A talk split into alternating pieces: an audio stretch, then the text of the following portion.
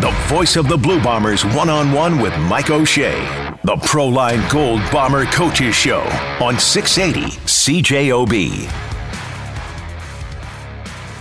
Coaches Show brought to you by DeKalb. They are ready to be your number one canola seed. 204 780 6868 for your calls and texts. The Bombers 4 and 2 now after the loss in Ottawa. An incredible week of CFL football.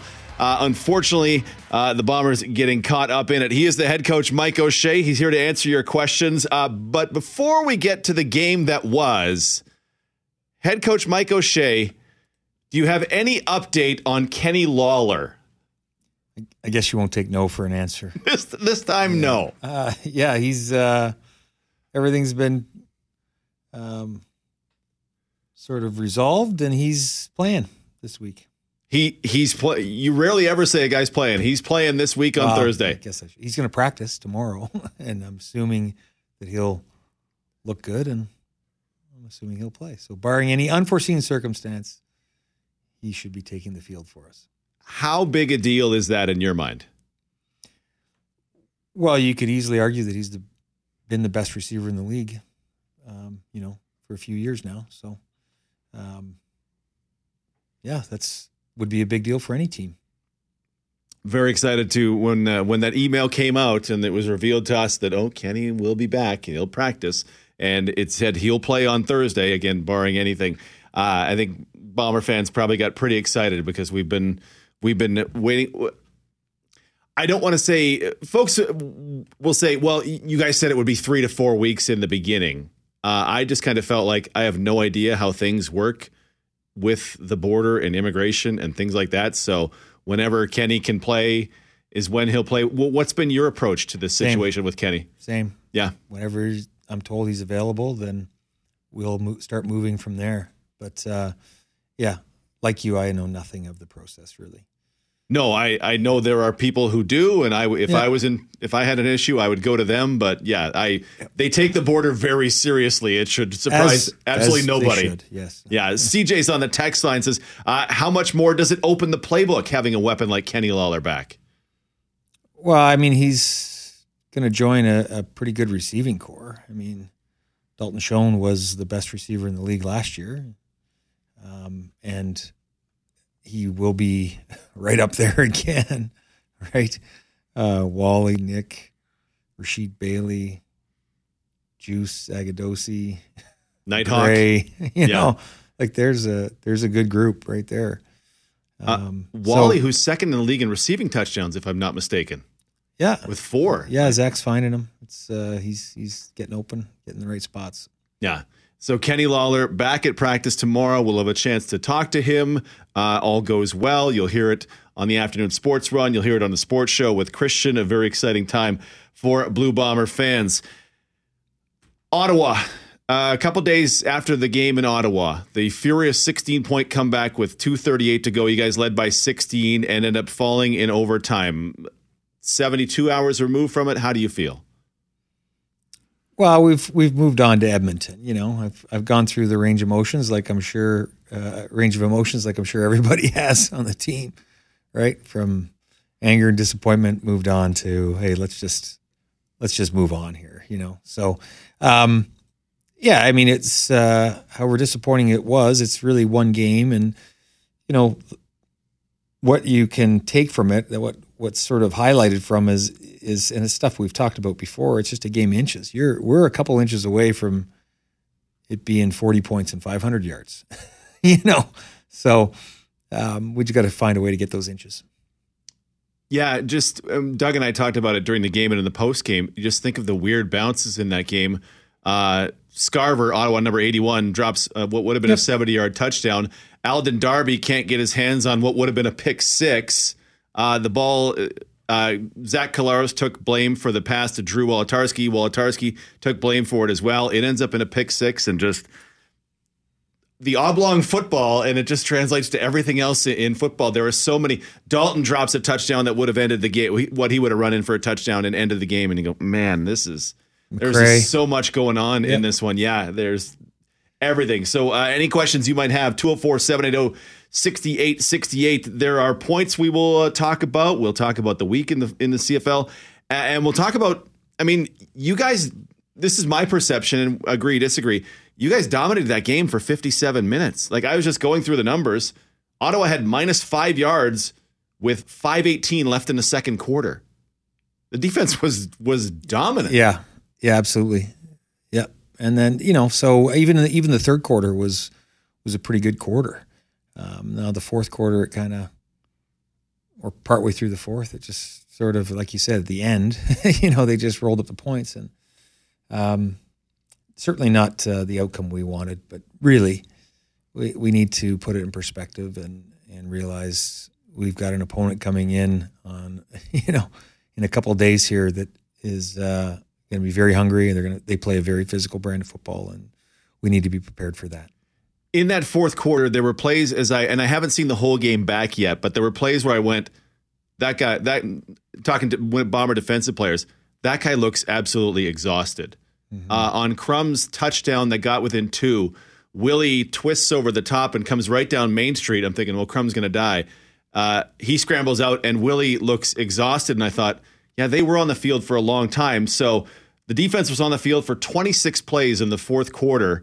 It was the most since uh, week two, 2019, when uh, uh, the Bombers D was on the field for 27 plays. 26 plays is a mind bending number of plays to be on the field for. That those guys could st- we're still going. Holy cow! Yeah, it's. Uh, I bet you if you ask them, they would say that's fine. They, you know, they got to be able to do it, right? So yeah. Um, but they did. Uh, yeah. Unfortunately, it looked like they had ran out of steam a little bit. Still got to be able to muster that up. You know, that a stop on the final drive.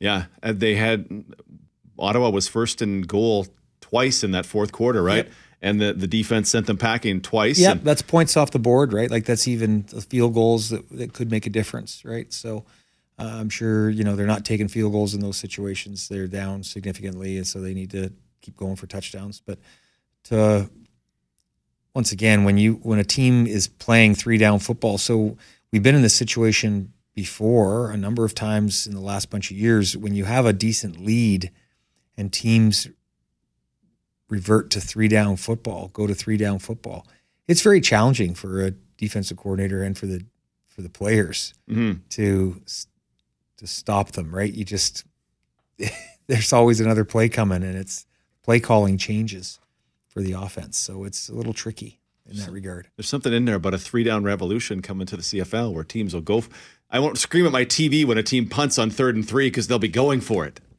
I'm waiting for those days, Mike. Uh, I'm praying for those days. No. I'm praying. No. at some point, at some point, the next 15 years, we'll get into the numbers I'm behind not advocating for adding it down. Never. No, no, no. Okay. Just going for it on third down more yes. often. Don is with us on the phone line. Uh, Don, thanks so much for your call. Uh, your question for the head coach, Mike O'Shea. Hey, Mike. Uh, we seem to forget, the fan base seems to forget. Uh, a lot of these questions and concerns come up when you have a loss. But this too shall pass, boys. This too shall pass. Let's move on to Edmonton. But I do have a question, and it's been a long standing one that I've asked year after year after year when I've been on with Knuckles is are the quarterbacks allowed to audible? Yes.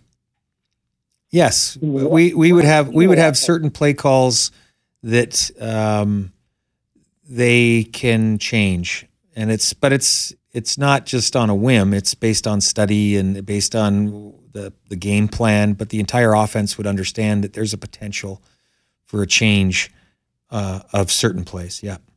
At the line of scrimmage. Yep. Yep. That yep. one play, and I will refer back to this. Uh, I, I, sound like a lawyer when I'm talking like this, but I'm not. Uh, back in the fourth quarter, we're with second and six. We're trying to extend the drive. We're trying to keep the ball. We're trying to. I know we're trying to eat the clock a little bit, but second and six, we're running up the gut when it really hasn't worked.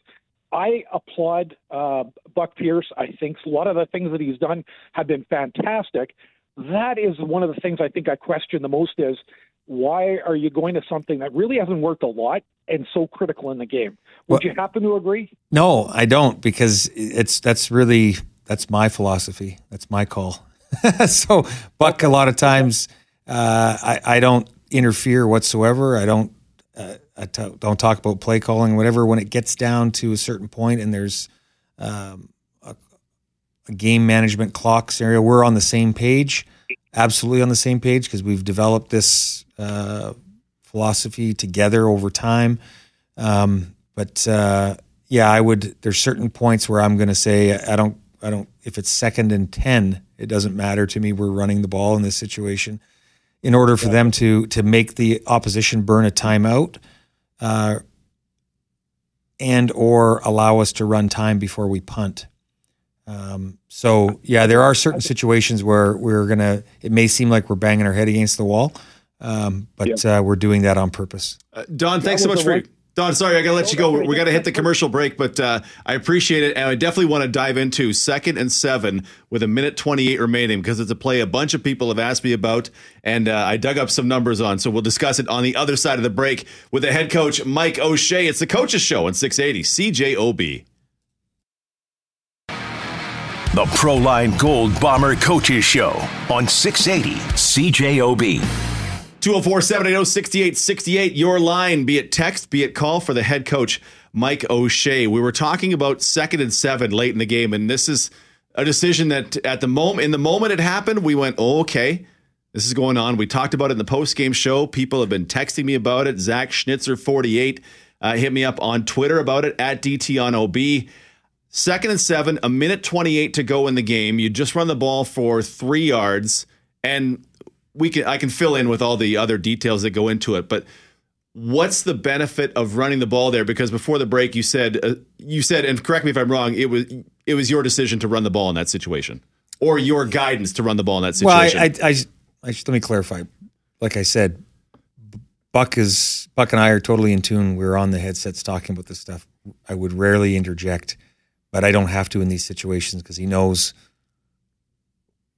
how we're gonna close out a game, and that's by getting the clock going, making sure that we um, give the opposition the least amount of time possible to go down and score eight, eight points, which is what they have to do, right? Mm-hmm. Score six and then convert. There's no time for the convert. Anyway, um, yeah, we're just we've done it so many times. It's just the uh, the right thing to do. You know, you want to be able to uh, have that clock rolling on that special teams play or the next play, whatever that would be. Um, so you can run another full 20 seconds off with the play, 23, 24 with a punt, 26, 27, 28, whatever it's going to be. Right. Right. Um, and and give them a long field with less time. Because as it turned out, you you guys run the ball. Uh, the clock keeps moving. The clock keeps moving on the punt. They get the ball with 57 seconds. It says 57 seconds yeah, left. Uh, 57 on that play. So from 128 to 57 if he throws an incompletion, uh, the clock stops. It mm-hmm. doesn't move. Is Zach going to throw an incompletion in that spot? Here, here's the factors we talked about. Zach's the quarterback. Zach's the best quarterback in the league, uh, to me by far. Uh, he knows what to do in that situation. There's not zero chance of getting a, a, first down on the run play, but the uh, Brady was eight for fifteen by that point, mm-hmm. and so the running game the running back run game was nine for 19 by that point. So it, it felt like, okay, they're not really trying for a first down here. If you're trying for a first down to keep the ball and keep the clock going, you'd do something in the pass game knowing that Zach would know how to keep the clock running, not throw an interception in that spot, and not do his damnedest not to throw the ball for an incompletion in that spot. Yeah, it's one of those game feel situations. I understand everything you've just said. I mean, we're we've lived it. Yeah. Um, What's the benefit of taking t- the 26 seconds off the clock in that situation, getting them down to 57. 57 seconds? Yeah, you've got a young quarterback who's got to operate at a very high level, serving clock. All their players have to know to get out of bounds, those types of things, right? Like they had one player tackled at the sideline and he got tackled inbounds, and they seemed to operate fairly quickly. They had another one that should have been ruled inbounds that was ruled out of bounds going towards the sideline, right? Um, our players know to keep them keep guys in bounds, and uh, you just let the clock keep going down. You know, yeah. they're left with nine seconds left. We would think we might get, you know, X number of plays out of nine seconds down there, right? And they pulled it down, ran it, and scored, which is fine. But you know, he gets tackled shy, the game's over. Obviously. Well, in my call, I, I was yeah. I, I missed I sort of missed the fact that Big Hill was was there for the tackle because I'm like, he's scrambling and there is five. I had to look to my left to see the clock. There's five four. You hear me counting down. Yep. Because if he goes down with zeros on the clock, the game's over. Right. If he's down with one on the clock, he's quite fortunate. But I don't know if he knows that. I don't know if Dustin Crum knows that rule. Still takes the official a, a moment of time to blow the play dead. Too, Yep. Right. Um, Their and- wide receivers are young. Right. Right. So so add 20 seconds onto that. Add 26 seconds. Say they got 35 and they're down there. They got 35 seconds and they're down there. They can still get another first down. They can do a lot. Their playbook opens right up. Yeah. Uh, you mentioned knowing to get out of bounds. Scarver's in his first season. Mariner i- hasn't played a lot. He's in this, I believe, his second season in the CFL. It's all stuff they practice. Every team practices it. The question is how many reps did did Crum get of that situation? Now he did. He, uh, He once was- again he operated very well. Yeah. He operated very well. But It- we're gonna get, we're gonna always try to limit. First of all, we're gonna try to end the game taking knees. Yeah. you know, with they have no timeouts on the clock. We can burn a minute six. Very high percentage winning knees. probability when you kneel down at the right. end. Yeah. Yeah. That's how we're going to try to end games. And we've ended a lot of games like that. We've also ended games by not giving the op- the opponent enough time to really operate and and and do well. And but This and, one didn't work out. and I was going to say because you chose that way, you believed with everything you'd seen in the first 59 minutes, it was probable enough that that was that this was the best this was the best way to approach it. I would believe that in almost every instance. Okay. but it changes from game to game. I get it. I just I have not been, um, I, I'm not easily swayed from this. That the clock in the CFL, the one of the best things of the CFL is the game after three minutes. Yeah. Right? So you you have to be able to um, have a good understanding of the clock and, and how that's going to work in that particular game, in the flow of it, with in that scenario. Calgary came back with 42 seconds left to kick a field goal, Yep. right against Sask.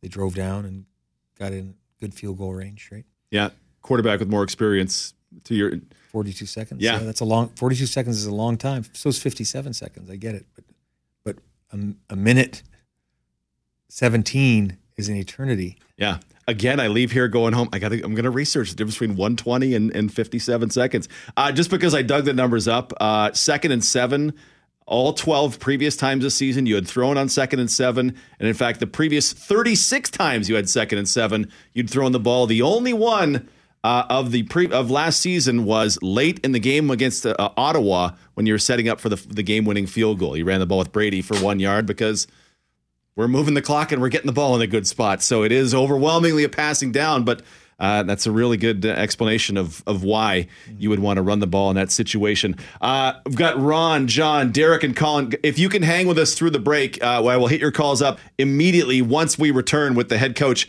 Mike O'Shea, 204 780 6868. Your calls and your texts as we continue. It's the Coaches Show on 680 CJOB. The Proline Gold Bomber Coaches Show on 680 CJOB. Coach's Show brought to you by DeKalb. Right now, save up to $50 a bag on DeKalb canola seed. Terms and conditions apply. 204 780 6868. Uh, John, my apologies to you. I saw you were on there for, for quite some time. Uh, disappointed I couldn't get to you, uh, but let's bang off some calls now. Derek is with us on the line. Derek, that is a fantastic name. Uh, your question for the head coach, Mike O'Shea. Hey, how's it going, guys? Not bad, Derek.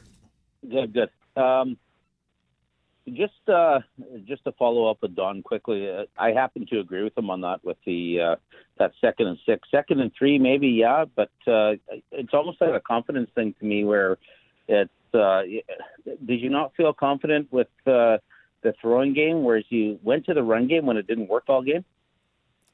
I feel confident in our defense, and I feel confident in in the management strategy of giving a a young quarterback less time. I mean, that's yeah, I, I I do agree with that running the clock that late, but uh, I just when it doesn't work all that game, that's a that, that was I guess that was my only thought. On to my actual question with the O line.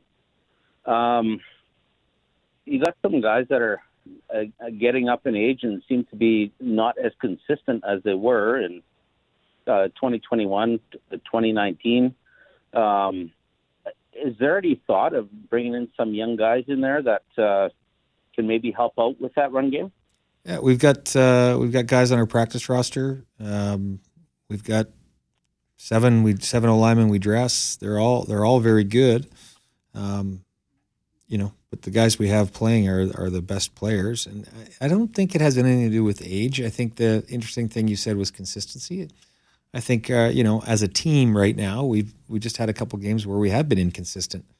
Uh, maybe yeah, not even a couple I, games. Maybe the BC game we were we were inconsistent, and then maybe a couple halves. Like the first twenty minutes of Calgary, we were a little inconsistent in our play, and the last, you know, say the last quarter of the this Ottawa game, we were not not as good as we have been in the first three quarters, which is to me that's inconsistent. So. Um, must drive you nuts on the sidelines. well, I mean, you, you can you can see it happening, and there's not I don't know. There's much you can do about it, but you know, you, you, you run a drive against Calgary that's a good football team, always well coached, and you go nine and a half minutes uh, of a drive against that against that team. That's that's excellence, right? That is that is excellence right there. A picture of it, and you just want to keep duplicating that. Will it always look like that? No, but we can't have it look like it did, you know, in in those few halves quarters that it's not looked very good and that the fans realize that's not very pleasing to watch. And none of the players are excited about it. None of the coaches are excited about it either. Um, and and that consistency will come. Um, we we've been very consistent in years past, and once again, it. I, I mean, the evidence is there. It's not. It's it's not age based. It's just we got to get our mindset back. Derek, thanks so much for your call. Appreciate to be with us on the Coaches Show. Line four is where we find Colin. Colin, thanks for waiting. Uh, your question for the head coach, Mike O'Shea. Colin, you with us? Hello, Colin. All right, we'll go on to uh, Paul is with us on line number five. Paul, thanks for waiting. Your question for the head coach, Mike O'Shea. I don't really have a question, more as an observation. Bring it on. I don't think uh, we're a, a, bad team because we lost against Ottawa. Uh, I think that uh, they they had an outstanding offensive line that took out our running game, and and we weren't able to react to that. So kudos to Ottawa for that. You got to give them credit for that. And secondly, um, we're playing against what I'm not sure how many quarterbacks they've had 33 or 34 uh, quarterbacks in Ottawa. Was it maybe 90? I don't know how you prepare for that. Uh, maybe that's my question, uh, Mike. How do you prepare for unknown quarterbacks? Yeah, you, you, you don't spend as much time looking at that particular individual. You just look at the systems they run. You think about how they're going to attack you. Um, you know, obviously one of his strengths that we saw the week before was, you know, his ability to run. Um, but I, I don't know. I don't know that we ever spend we spend more time, you know, trying to perfect our game than we do ever worrying about everybody else. I'm not saying we don't have game plans. We have tons of work put into game plans and film study and all that. But when it comes right down to it, when you step on the field, you've had all that practice time. You recognize formations. You understand how they're going to try to attack you. Uh, you see if in the first quarter whether that's changed offensively, defensively, special teams wise, whether they're changed the way they're trying to attack us. Um, and then you know you're just you're really worried about executing your own assignments rather than worrying about what they're trying to do. Um, well, you know, I'm not all that taken by a, a running quarterback. I understand that uh, there are situations where there's nobody available to throw, and your only option is to run. But uh, when I see a quarterback that's running and running and running and running and running, I see a quarterback that can't see his receivers down the field, and that doesn't give me a great deal of confidence in the long-term uh, ability for that that quarterback to develop into a, a CFL quarterback. Yeah, I, We'll see. We'll see what he develops into. I know he beat us, so he, he dropped it, some dimes in that game too. So near the end, yeah, yeah. But hundred yards rushing got, from. He got lucky. I mean, he, he oh. poked the ball out, or not he, but the the ball was poked out from Oliveira. Oliveira did not fumble the ball. It was poked out. It was a really good defensive play. Let's call it what it is. Oliveira did not fumble, so they got they well, got a fake break. Paul, now we're now we're. I mean, it, it's a it's a fumble, right? Oliveira's whole job is to hold on to that football. When guys rip at him and try to pull that ball out, the other eight times he carried the ball that game too, though, right? I saw it in in three different directions. That was a good defensive play. Oh, absolutely. I I'm I'm an Oliveira fan. I'm still an Oliveira fan. um, he's he's the best in the league. Uh, a good defensive play is a good defensive play. Give it to the guy the guy who made it. I, yeah, Anyway, got to give uh, love to the Red Blacks. Thank you so much, Paul. Appreciate you being with us. We got a ton of folks waiting on the line, so appreciate you joining us. Let's go back to line number one and welcome in Ron. Ron, thanks for waiting. Uh, your question for the head coach, Mike O'Shea. Yeah, uh, I wanted to talk about uh, the running game, which sounds like we've kind of talked maybe too much about already. But my question was that that certainly has to be one of the least productive running games you've uh, presented to us in the last number of years. And it can only be one of three reasons. Either their defensive line and linebackers were so superior to what you're used to seeing, or your offensive line was really, uh, frankly, poor that game, or they schemed in a way with a high, high priority on preventing the run. And I wonder, Coach, if you could tell us which of the three resulted in such low productivity. Well, you're missing one too. It's there's a execution factor, not just on the offensive line. It's could be a variety of things, right? It could be that Okay, well, of the four, what was it? well, it's it's always all of them. It's never it's well, is there defensive uh, players that much superior to what we've seen on the other teams in the league over the last number of years? No, I wouldn't say that. But I, what I'd say is on certain plays, uh, their their execution level might have been better than ours. On certain Yeah. plays, um, you know, there's always uh, a chance that you know we don't move them as far as we'd like to move them. you know, uh, on certain plays, maybe there's a, a receiver blocking issue, or on certain plays they send us uh, a blitz that changes uh, you know, the yardage you're going to get, you know, on a certain play, right? Yeah. So it's I, I know everybody wants to have one pinpoint pinpoint one answer, um, and I I just think it is never. Never is a long time, but in this case, it's never that simple. Let, let me just jump in with the Ron. There was a game, uh, what was it, week six last year, the first game against Calgary. Brady had nine carries for eight yards, and the Bombers won that game. So you go, yeah, some some days it's just not. Some days it's just not there for for a bunch of reasons, right? Yeah, and I guess my only concern is the phrase executions come up, and, and sometimes I wonder if that's just code for, well, our guys just aren't good enough anymore. And No. Totally will buy it if you're saying, no, your offensive line is more than adequate. And if you feel that way, boy, who am I to argue? But I guess a lot of us are getting concerned. There's some evidence that maybe they aren't. And I don't know if you have a comment Best on that. in the league. I don't How know. about that? No. They're the, if they they're the still best in the league. You know, who am I to argue? Well, Ron, your opinion's valid. Don't don't kid yourself. Your opinion's absolutely valid. If you if you're watching this team, it's it's valid, and we appreciate you being with us. Absolutely. here on the the coaches show. Uh, let's uh, squeeze in uh, one from the text line. Uh, question about linebackers. Malik Clements got nicked in that game, or I don't. I, I I'm questioning because I don't know the answer to that. Uh, yeah, he had to leave the game for a bit. Yeah, Okay, and then the question goes on to say, will Wilson be good to go? Kyrie Wilson be good to go on Thursday? we'll see. Oh, he's not. You have to come watch practice tomorrow. Oh, it's closed. Okay. See now, if you would just open it up to the voice of the Bombers, I could report back with everything. Oh, that's why it's closed. 204 780 6868. Uh, Steve Allen and Glenn, I will get to you on the other side of the break, but I got to hit the commercial. Appreciate you being with us for the Coaches Show at 680 CJOB. The Proline Gold Bomber Coaches Show on 680 CJOB.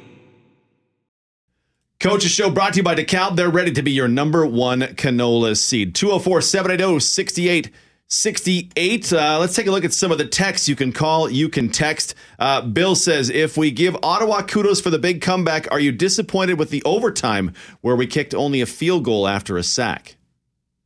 Hey, that's the outcome. I mean, you have to take those points. You know, you lose the coin toss, you end up going first. You're after that sack, you're definitely not going for it on third down. You're not risking that. So you kick the field goal, assuming you're going to hold them to three, and then go at it again. Right. So I remember another overtime game in recent history that went pretty well. So I was in the in the booth. I was deliriously happy. Ottawa wins the coin toss, and they chose to go second. And I, I put up the stat. It's currently teams that go first in overtime in the CFL are 33 and 20. And yet teams continually choose to go second, and it drives me bonkers. that is, but the stat, like honestly, that stat of 33 to 20 is, I, I don't know how that even matters. what do you mean? Because you want to know what you have to do. It do- another day, but soccer has soccer has solved that problem that you want to go first on penalties, and it's it's shown to be the, since in the last twenty years of the CFL, teams that go first win more. It's interesting, but uh, yeah, for uh, for another football day, You uh, can't tell me why though. I could There's no data to support why that is. because well because the result is actually the opposite of what you guys chose to go second one game last year. Zach came on and said, "I want to know what I what I what I have to do." The thing the thing would be if you score a touchdown, they're under so much pressure to now score a touchdown that they don't have the option. They get out of sorts. They That, They flip out. I don't know if that's the You way. score a no, I don't touchdown, think that's the way it works. but I don't think people are getting out How of do you- sorts well, knowing you How got do to you score a explain that teams are overwhelmingly winning when they go first in overtime? Then, if you if you'd rather go I'd second, have to look at each one of those cases and not just look at a set of data points. I'd have to actually look at those games and say, here's the reasons, here's the truth of why the team won. You know, not not just a set of data points to say, yeah, thirty three to twenty. That does that shows me nothing. pretty overwhelmingly in favor. I know they're just numbers though. Well, it's the history of the CFL. They're not Yeah. just numbers. It's the history of coaches. Anyway, uh, gosh, what do we got here? You know what? Let's take a call while I dig up some texts. Uh, Alan is with us on line number three. Alan, thanks so much for your call. Your question for the head coach, Mike O'Shea. It's a beautiful night for a football game. But uh, Mr. Miller, uh, is it Mike or Mark Miller? When is he coming back? He's very noticeably missing. The fullback, Mike Miller. Mike Miller. Special teams guy. Yeah, he's uh yeah, he's still getting treatment and working things out and he'll be back as soon as he possibly can. Do you think we'll see him before the end of the season? That's the hope, yeah. Yeah, I hope so too. Because boy, he's he's good, and I miss Yeah, he's the best. He's the best. All time CFL history, the best. right on. That, that was my question. The goat. Thank you, guys. Excellent. Thank you so much, Alan. Appreciate you being with us at 204 780 6868. Steve is with us on line two. Steve, thanks for your call. Your question for the head coach. Yeah, Coach, uh, I'm going to give some criticism here. There's some real hardcore criticism. I can take it. Okay, good. Because I hope you can handle it. Because uh, my criticism, first and foremost, lies with the offensive coordinator not able to make ade- a adequate job when it comes to halftime adjustments. I counted in the game. Zach Collaros got hit 11 times, which tells me that the O line was not doing a reasonably good job in blocking, and the blocking scheme package has got to be changed, and that lies with the offensive coordinator. And I say again, uh, you know, like when a quarterback gets hit 11 times, you you are disrupting his pattern, and you're throwing him off his game. And this all this lies with the offensive coordinator. What the heck heck are you guys doing during practice? Are you guys not studying the Okay, all right. Here we go. Steve, get listen, you, you can criticize me all you want, but you're not you're not taking it out on my coaches. Like they they are absolutely the best guys to work with. They have a great understanding of the game. Buck's the same coordinator he has been that's led us to uh, uh, some championships. You know, so it's uh, it's we didn't we didn't play our best. That's as simple as it is. It's one game. We didn't play our best. It, nobody's calling in and saying that when they're putting up 40. you know, come on. It doesn't change overnight. Appreciate the call, though. Just, I'm not going to sit there and listen to somebody take it out a buck. Steve, thanks for uh, thanks for being with us. Appreciate you. Let's go to uh, line five and welcome in Matthew. Matthew, thanks for your call. Your question for the head coach. Hey, coach, how's it going? Tough loss the other day. Yeah, not bad, Matthew. Um, my question is, it's, it's more of a scheme question, and uh, like, why does no one run a tight end system, offensive system in the CFL? Are, are you talking about having a tight end that's out in in uh, receiver patterns? Like- because we we run a tight end a ton. It just happens to be an extra offensive lineman. We run double tight, two extra offensive linemen. We dress seven offensive linemen. We often in games we we have seven out there on the field Okay. rolling. So, It's just but every, but every not game I've seen. yeah. I just I, I haven't seen like you know I watch a lot of NFL too and like I'm used to the Gronk or Kelce style where they line up on the line and I I don't see a lot of that in the CFL and I was just wondering why if anything else it would spread out the defensive line. Yeah, well, I I a think little bit more room. uh, just a, a s- a simplified answer from me, being a defensive guy, would be you put a def- you put a, a tight end on the line. First of all, we don't run those tight ends as receivers. We run the offensive linemen as blockers. But if Yeah. you're putting a tight end on the line, you're taking away the greatest thing that the CFL has to offer for receivers, and that's the waggle. So dressing a 250 pound, 260 pound tight end instead of a fleet footed receiver that can still come in and block against ends that aren't built like NFL ends and taking away the waggle. Yes, you do that with other receivers in different formations. But I, I don't know. I just I know that teams have tried. Nikola Kalinic was one.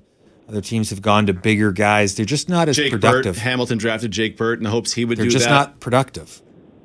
Okay. you, you say take away the waggle though. The waggle just goes to a different. And that's what I'm saying. It goes to a different position. Okay. But you can manipulate that, moving him in and out of the line of scrimmage. We can still come in and block with a guy with a waggle. It doesn't have to be stationary where you know he's all set up and the defender knows how to line up against it. You bring a guy in, and now the defender's in conflict of how does he take on this blocker, right? Because Wally, I mean, Wally's a big dude.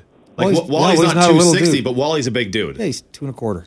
Yeah, he's a he's a big dude for the CFL. Yeah. Matthew, appreciate your call. Thank you so much. That's that's interesting conversation about tight ends in the Canadian Football uh, League. We have about a minute left. The Edmonton Elks are here on Thursday. Don't you love Thursday football? I, Are you dre- will you dress in I don't white even, for the I don't even game? know. I don't even know what day it is. As long as we're playing, it's good. I referred to it as both Tuesday and Sunday today, so I, I'm with you. Uh, what what can you tell us about the Edmonton Elks? Um, they are obviously hungry for a win. Um, they are a physical team. They are athletic. They're a, a Chris Jones football team is always very athletic. They will fly around and they will hit you. Um, yeah, they. It's not. This is no day at the beach. Let me tell you. Well, that game 7:30 on Thursday. The pregame show 5:30. Join us live in the tailgate area at IG Field. You can meet Doug Brown, who two weeks in a row someone has said I look like Doug Brown. These are the best two weeks of my life, as you can uh, imagine. Appreciate you being with us. Uh, apologies to those we couldn't get to in the calls. We had so many calls in this show, but thank you for being with us and join us next Monday for more. The Coaches Show on 680 CJOB.